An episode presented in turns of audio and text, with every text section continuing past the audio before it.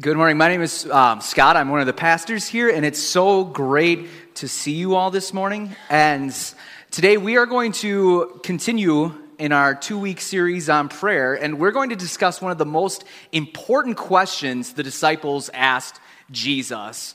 You know, the, the thing is, throughout the Gospels, there's a lot of questions that the disciples ask, and wonderfully, they managed to focus on this one. But I want to I just want to start by just realizing why they asked a question about prayer to Jesus. Just to give context, Dave talked about this a little bit last week, but just in the Gospel of Luke alone, Jesus is seen going to pray 12 times. Throughout the whole of the four Gospels, he's marked as going 25 times away to pray. And he was specifically known for getting solitude. So the disciples saw this happening again and again and again and again and over and over. They knew that Jesus prayed, they knew that he had a dedication to it. And thankfully, they had the wherewithal to actually ask him about it, not just watch and, hmm, he's praying again. Neat. So before we go into the text, I just want you to picture in your mind that scene. You're with the rest of the disciples. We don't know if it was just the 12, we don't know if it was the 50. It's probably closer to just like the 12 disciples gathered around. And they see Jesus coming back, and he had been gone for what could have been hours, been gone away for hours praying. And they're together. And here is the one person, the one person ever that you could really ask and get an answer that would reveal what it would be like to talk to God. Jesus is the only one who has that exact answer, what the best way you can find to talk with God would be. He knows exactly what to do. He's been doing it over and over again, and the disciples have seen him do it successfully. So if there was a person that you wanted to get answers from about how to pray, this is the person you ask. And the great thing is, he answers them. He doesn't answer with a, you know, I've experienced this, or you could try this method, or what about this, or I've heard this could work. No, this is a prayer that God the Son gives us to approach the Father, Son, and Holy Spirit with confidence, with Him knowing exactly what we're going through. Jesus knew us fully. He was just like us. He knew what it was like to be human. And He is giving us a prayer to take to Him that fits perfectly. But I just want to pose an additional scenario. So picture that same scenario. There are the disciples. But what if we had another ally in that moment? We don't just have the disciples. This moment has been confi- combined with the families bringing the children. And there's one little child that wants to rush right up to Jesus as he's about to teach them to pray. Picture perhaps a toddler being the one that would run up to Jesus right as he starts to teach on prayer. Now, if you have a toddler in your house like I do, you know the very question that is going to come out of that toddler's mouth every 15 seconds Why? Doesn't matter what the statement is. Why? Why? Why? Why? So at every point, as Jesus would say more things, the child would say, why? And Jesus, being Jesus, being loving and kind and caring, would answer the why and would allow more whys and over and over again until we have a hopefully short sermon. But so we're going to ask the why questions. I'm not just going to say why all the time. We're actually going to go through three specific why questions. The first one being why start here? As we pray, why start where we're starting in the Lord's Prayer? The second question, why ask for this? And the third question, why pray this? So, why start here? Why ask for this? Why pray this? So, we're going to go to Luke 11, 1 through 4. And as we read this, you're going to say, hey, that's not the Lord's Prayer. Little different. That's not the one I've memorized that I grew up saying in church that, you know, I say at certain events or even I say myself.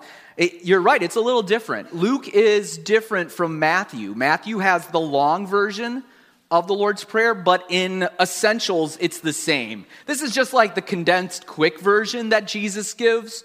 And that'll be important later on. But for now, if you're like, wow, this is a little bit different, yeah, it is different. And that's okay. So, Luke 11, 1 through 4, and it reads Now Jesus was praying in a certain place, and when he finished, one of his disciples said to him, Lord, teach us to pray as John taught his disciples. And he said to them, When you pray, say, Father, hallowed be your name, your kingdom come. Give us each day our daily bread, and forgive us our sins, for we ourselves forgive everyone who is indebted to us. And lead us not into temptation we're going to pray a short prayer because we did just kind of pray as well. So let's just say a quick prayer. Father, hallowed be your name. It's right now, this morning. Amen.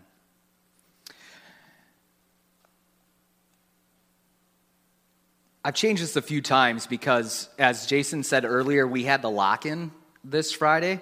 Um, Jason's a better man than I am. I took a nap during the lock in. It was right there with the kids running around. So I woke up to Brooke Bloom looming over me like some kind of monster. Now I know what Dave feels like, just like standing there staring. Except my understanding is that Brooke sleeps very late, so I don't think he's ever been loomed over by Brooke at this age. But so I, I got an hour of sleep that night, and then yesterday my wonderful sister in law came to help with Adeline and Sadie, our, me and my wife Hannah's two young children, and so I was able to take a nap. So I actually am semi rested. But in the midst of all of it, I've had fever dreams about how to preach the sermon that have caused multiple changes and shifts. But the first thing I want to say that just a big difference between Luke and Matthew is that in this, what we just read in Luke, when Jesus teaches the disciples to pray, he says, say. He just says, say. So if you want to pray, say these words. It's like, oh, okay. Blunt object. Sermon over. Okay, everyone wanted to be taught how to pray. Just say it. Well, in Matthew, Jesus says, when you pray, pray in this way. Pray after this fashion. Use this pattern. There's, the word there is different. And it gives us a freedom to take the pattern of the Lord's Prayer and apply it to our lives. So, what we're going to do is we're going to use our toddler questions to examine what the pattern of the Lord's Prayer is, and we'll go from there. So, the first start is he says, When you pray, say, Father. Step one, Father. So, why start here? Why start where we're starting in this book, in this, in this prayer? And as Dave did and said last week, Father is a very significant thing to say about God. It's a very significant thing to say about God. Specifically, it's significant because in the Old Testament, there are about 16 different names that are used to describe God, that people regularly use to say, this is who God is and this is what God is doing in my life. And they're powerful names. They're names that we treasure and love that talk about what kind of Lord we have and how He is the Lord, and specifically that He has a standard name that differentiated Himself from all other gods. So I'm expecting that the disciples came to Jesus and said, Teach us to pray, anticipating that Jesus would say, We start by recognizing God as the God of banners of armies, or God is the provider, or God is our defender, or God is our rock and our shield and our strength. We, they probably anticipated that there would be some majestic name for God that they would start with. And Jesus says, Father. Father. Why? Why start with Father? If you could show the tweet so, this is a tweet that comes from Twitter. I enjoy Twitter for finding Packers news and stuff like that. Um, but every once in a while, I also follow theologians. And this was a tweet that um, came from a group of atheists. And it says that Christianity is a belief that one God created a universe this is where we can stipulate them. But create a universe 13.79 billion years old, et cetera, et cetera. Here are its dimensions. Here are the number of galaxies. Here are the number of stars. And they say only to have a personal relationship with you. That's what you believe, Christians. That's crazy. And my favorite thing about Twitter was all these theologians were just, all these people that love Jesus were just like, that is an encouragement to us that tells us not only how big God is, but what we are starting by saying, Father. We're not, we're not praying to someone who's distant, who's far off, who doesn't care about us at all. We're praying to someone who has an intimate relationship with us, that cares for us as his children. Because at the end of the day, if we pray, our prayers are madness. They're madness if we're praying to a God that has all of this creation, all of this universe that He has made and is complexly put together. And at the end of the day, we can't say He cares about me. Because if He doesn't care about me, why does He care about this prayer? So the first thing Jesus wants you to do is start by going to Him as He is Father. And it also reminds us the fact that we can call Him Father because Jesus has made us his brothers and sisters through the cross. So, why start with Father? Because it reminds us of who God is and who we are. It then goes on to hallowed be your name. There's a word you don't use anymore hallowed. I don't know if you guys have that in your vernacular you're running around talking about how you're going to hallow things throughout your house to make them strong, but I don't. So, hallowed be your name, we probably don't really think about it that much. Well, the word hallowed means whole, to make holy, to set apart, to, to sanctify something. And so, in this, we are praying, God, hallow your name, which is kind of a weird thing to say because at the end of the well, at the start of the day, God is himself holy. So if God is holy and we're saying, make your name holy, what are we in fact saying?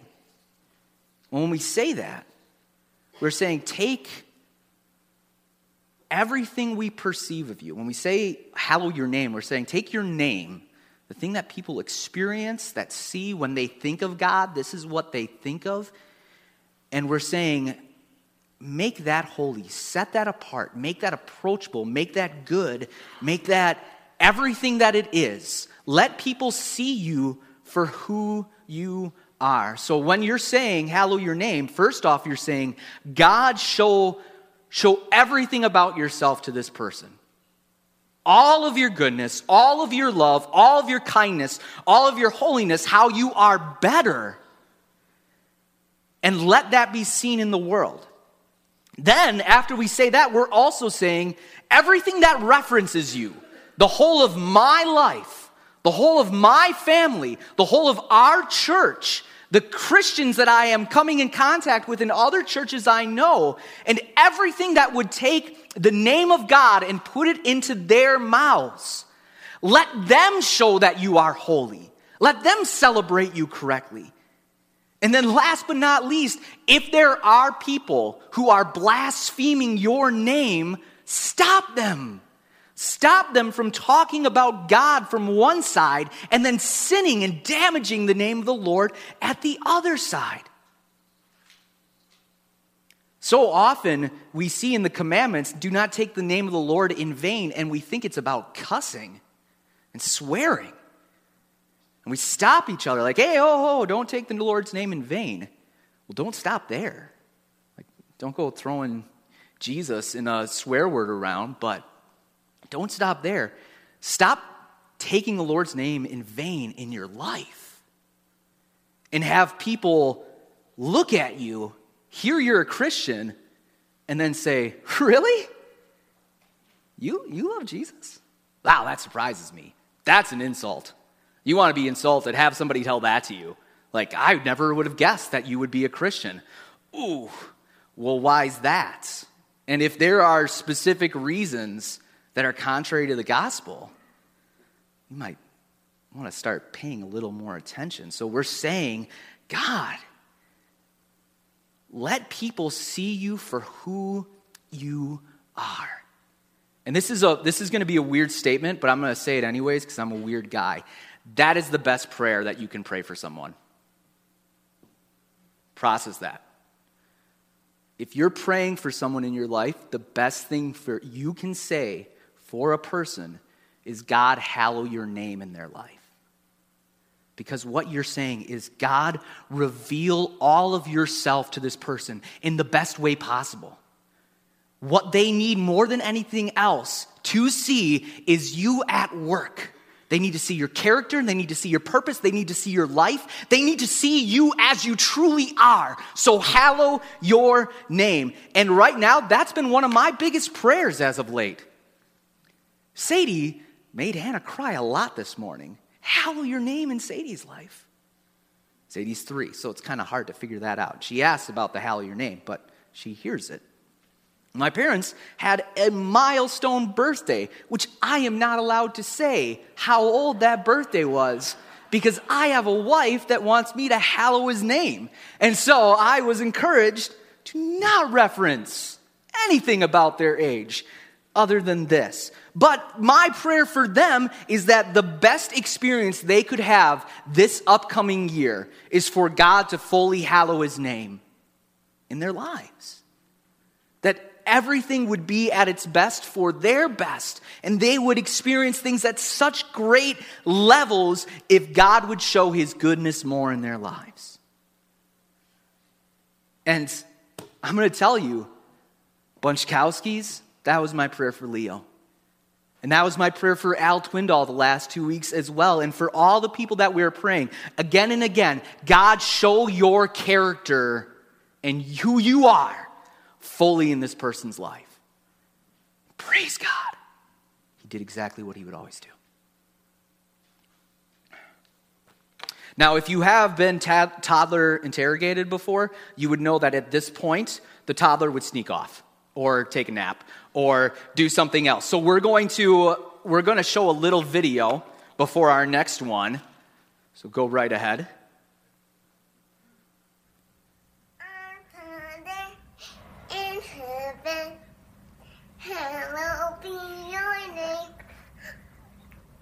Our kingdom come, our will be understand in heaven. Get us. This day our daily bread.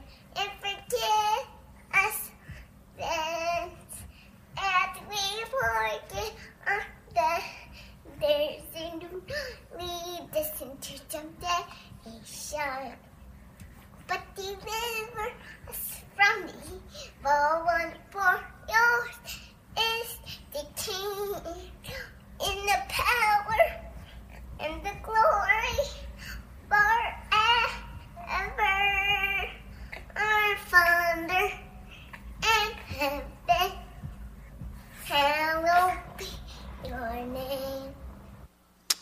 All right. So that was your dose of cuteness. Um, tell you two correct things I did. Number one, took that video when she was at her happiest. So, in fact, we have a video. Um, number two, and I don't even, I don't, I'm, this is mostly my wife, I should say, but we have a habit of praying that song every night. That's one of the habits that we have in our families that as we worship, we try our best to pray together. Hasn't been happening recently because apparently a newborn makes your toddler go crazy. Um, but we do it quite a bit still, and knowing that she has that fully internalized, that whole prayer. The two mistakes I did was that was one of four videos because having a toddler and in, a newborn at the same time makes life difficult. So that was the one that worked. But if you'll notice, there was a mistake that Sadie made. And specifically, it's about the kingdom coming. She said, Our kingdom come, our will be done. Oof. Now,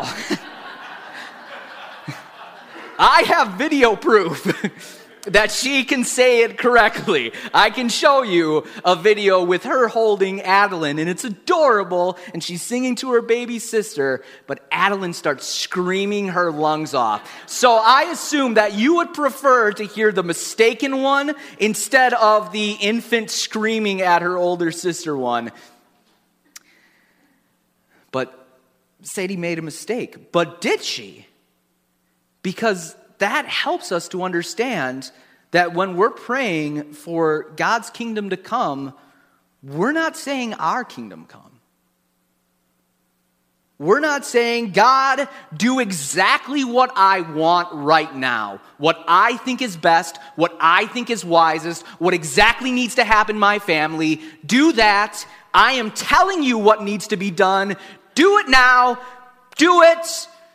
Do it right now. That's exactly what Sadie would say about a lot of things. Mama, do not go and hold your baby sister. Hold me, put me to sleep. Daddy, I don't like you. Go away, daddy. Me now.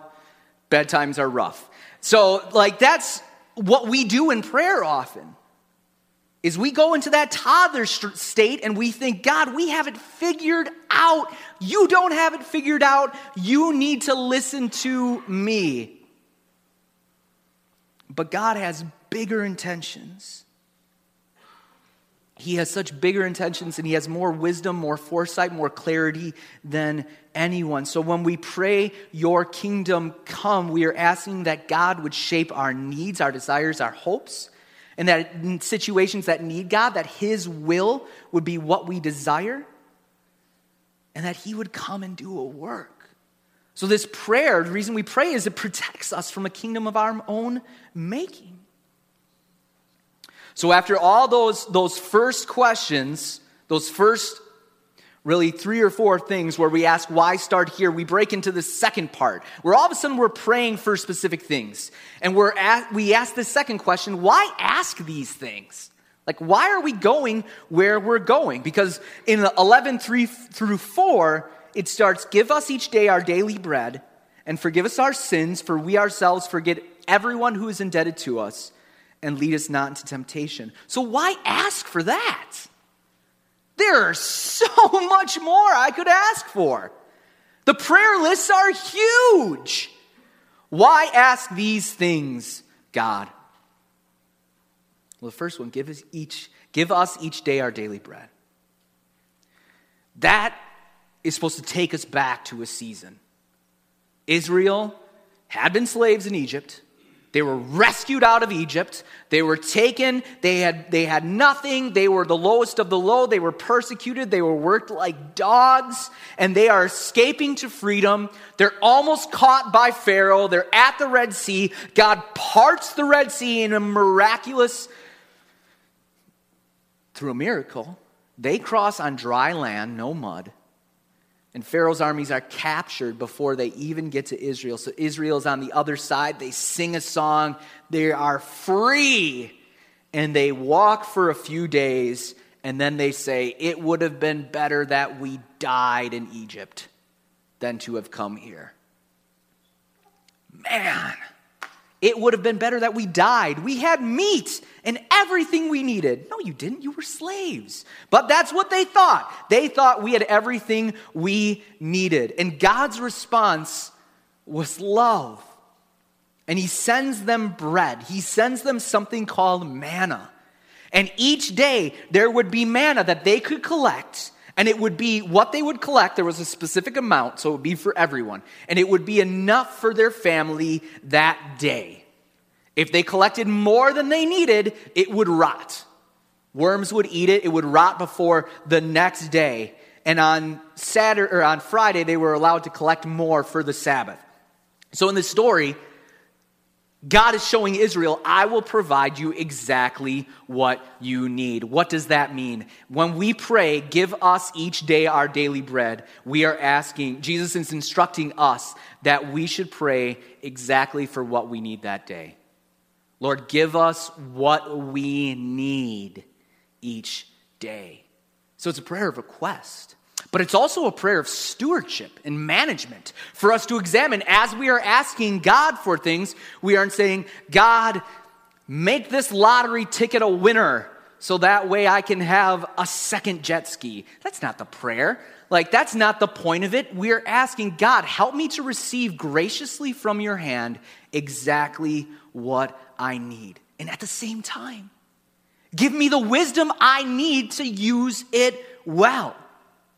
And so if you are if you are praying and asking God for your needs and you're like I'm not getting what I need, well maybe you need to be praying, but also maybe you need to be analyzing and stewarding the things that you're receiving. I finally remembered the story. Ah, where is he? Where's John Tepfer? John Tepfer's here somewhere. He's all right, there he is. I, I kind of told him I was going to tell a story, and I will now. But I'm not going to tell the full story. John shared about how he came to salvation at the men's breakfast a few weeks ago. If you did not come to the men's breakfast, you should come because John gave us a 20 minute message in 10 minutes, and it was amazing. He told us about his life, it was powerful, and it helped me feel closer to him. And one of the things he told was when he was a young man, he made a lot of money and never had any money. And I won't tell people how you didn't have any money, but every week he would look at his money and be like, I don't have any money to pay for my rent what is going on? And then he would go and live his, he would get his paycheck, go and live his lifestyle, have his food and beverages and everything. And he would get to the next week and be like, I don't have any money. What is going on? And then years later, he realized that he was essentially burning his money with his lifestyle. He was buying too much, he was overspending. And so, if John in that moment would say, Lord, give me my daily bread, God would knock on John's head and say, What do you think? What do you think I've been giving you? You have a good job. You have a stable job. You have exactly what you need. But you're not you're not managing it well. So we ask, give us our daily bread because we need to be reminded that it, God gives us exactly what we need. And sometimes you need to pray a little bit harder, and sometimes you need to realize that part of what getting what we need is the fact that we're given a church body to help and support one another. And that that's a good grace too. But at the same time, seeing that God is giving good things and that what is coming to us is from God, that's, that's the biggest blessing. He then goes on and forgive us our sins. In Christ, we are forgiven our sins at the cross. Penalty of sin is paid perfectly by Jesus. We're freed from it. But one of my favorite authors kind of gave a help to us because if we're coming to this and seeing and forgive us our sins, we're like, hey, I don't have any more sins to be forgiven of. What's going on? if you're saying that, I, I, I, don't, I, don't, I don't know. I have to be forgiven of sins all the time. I need to ask the Lord for help with things all the time. And this another tweet that I have, it's the week of tweets apparently, is from a pastor named Scott Sauls. And he wrote a book called From Weakness to Strength. It's an amazing book. But he says, he says this. He does a great job of handling criticism. He says, even when you're fair, you are unfairly criticized, look for a nugget or two of truth in the criticism. So don't take criticism that's coming from people that like might be trying to hurt you and basing everything on it. But is there anything in it that could be true? He says, You may find something fresh to repent of. And every opportunity to repent is, an, is also an opportunity to draw near to Jesus anew. Wow. I don't view criticism that way. Like, if I get criticized for something, my reaction isn't to say, Man, you just brought me closer to Jesus. Thank you. Thank you, Sadie, for telling me that I'm not being a nice daddy. no, he's saying, like, hey, even when it seems like it's completely false, is there anything in your tone of voice, in your reaction, in, in your manner that you could repent of and grow from? Because repenting, asking for forgiveness, it's not just kind of clearing the slate. It's actually walking closer to God. I explain it to the CP kids this way they, I talk about how, like in the Greek, repentance, turning away, is kind of like you're shooting at a target. They use a bow and arrow is often the illustration. And so you've been aiming, firing, the arrow when you repent is actually hitting the target. And for a long time, instead of aiming for the target, you've been aiming the wrong way. I like to think of it this way you've been holding the bow backwards and shooting the arrows over and over again into your own chest. And that's what your sin is doing. It's killing you more and more and making you callous and incapable. And Jesus is saying, hey, forgive us our sins. Come closer to me. Seek me. Next goes into, for we also forgive everyone indebted to you. Honestly, I love this practically. I'm just going to talk about the practical aspect. Um, this, this part of the Lord's Prayer has shaped, reshaped my relationships. It's brought the great commandment, love the Lord your God with all your heart and love your neighbor as yourself, into something manageable. Want to love your neighbor as yourself? The people that you're surrounded with, the people that you have conflict with? See how you are forgiven by Jesus and forgive the same way. Be able to forgive. One of the biggest things that Hannah taught me when we started dating was that when I apologize, she'll say, I forgive you for this. That's one of the most important things I think we teach Sadie. So that when she apologizes or we apologize for a way we've sinned against one another, the other person is acknowledging and saying, You're forgiven. And right now, it's mostly because Jesus died on the cross and not because we like each other.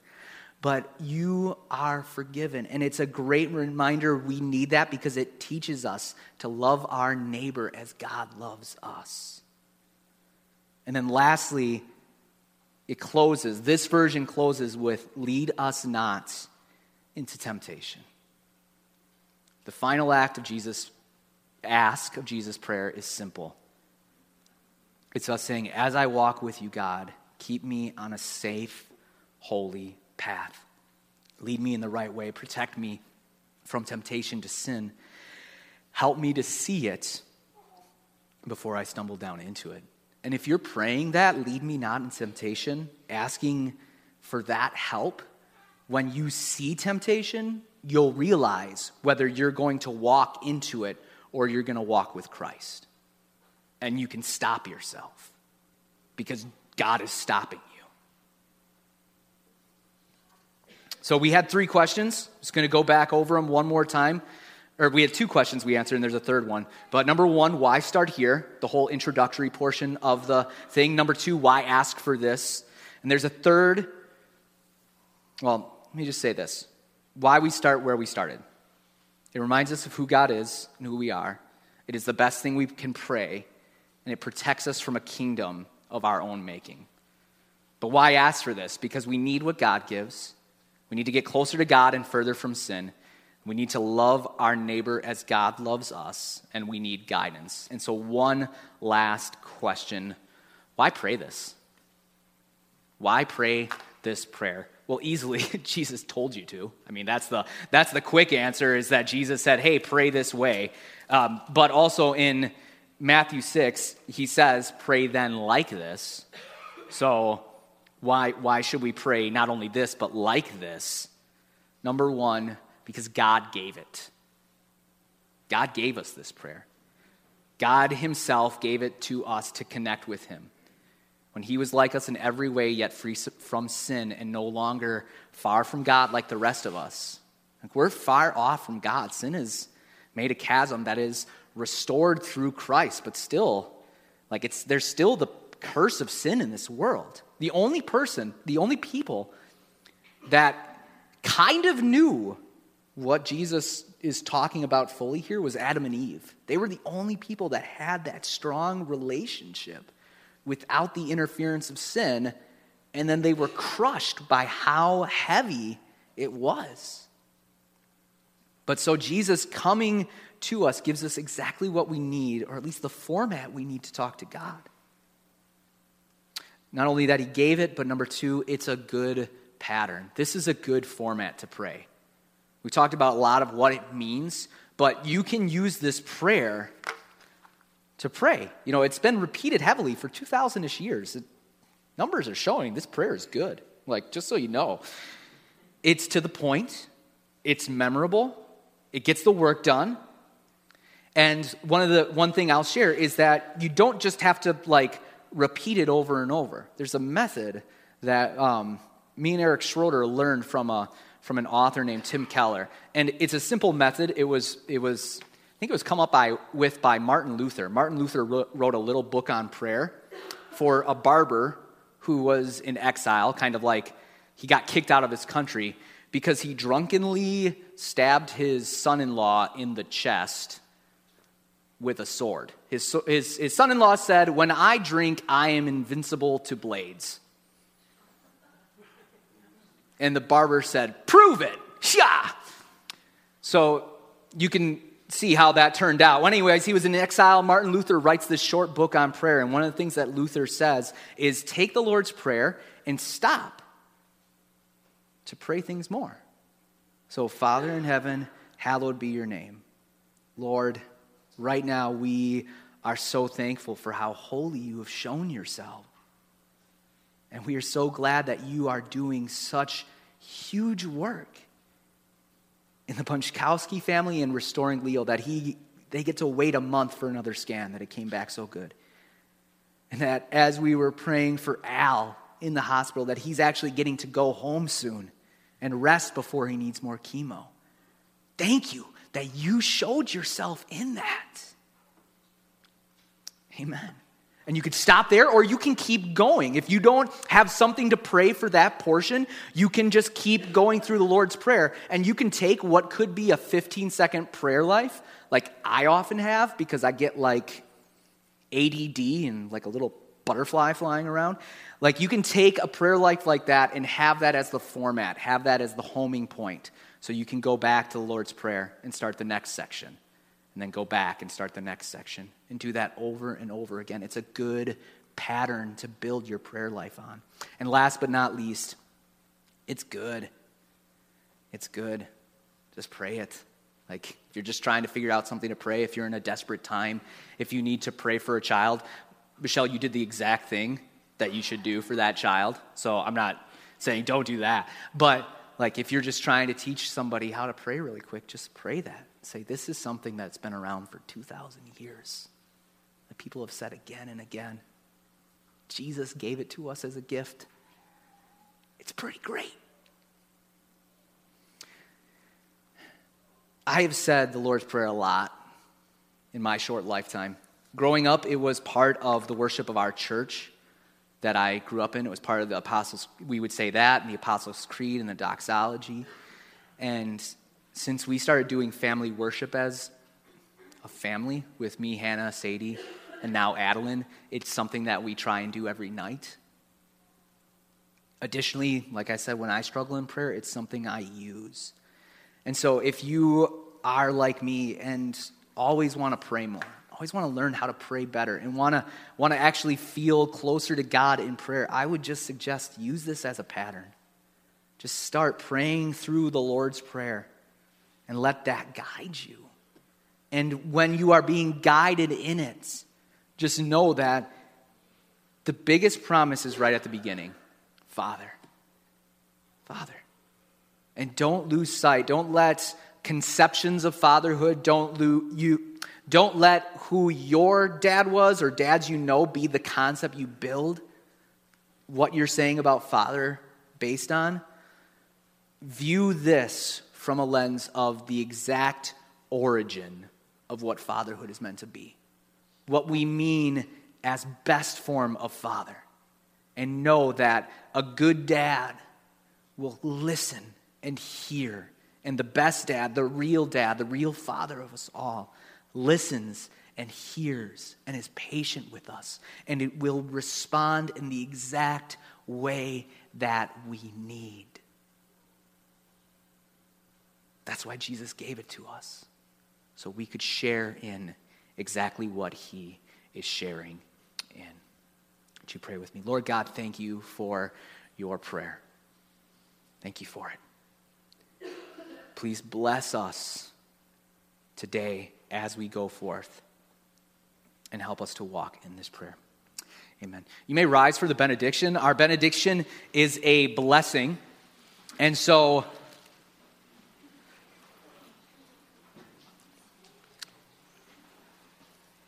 I'm going to close just by reading Luke 11 over you once more. It's the best blessing I could give you as you go forth this week. So as you receive it, just know that, that you have a good Father in Christ Jesus. That if you have faith in Christ for his finished work on the cross and over the grave, the reality of praying this prayer is given to you. That he gave it to you as children to carry forth. So this is the blessing. Father, hallowed be your name. Your kingdom come. Give us each day our daily bread, and forgive us our sins, for we ourselves forgive everyone who is indebted to us. And lead us not into temptation. Amen. Amen. God bless you all. Have a wonderful day.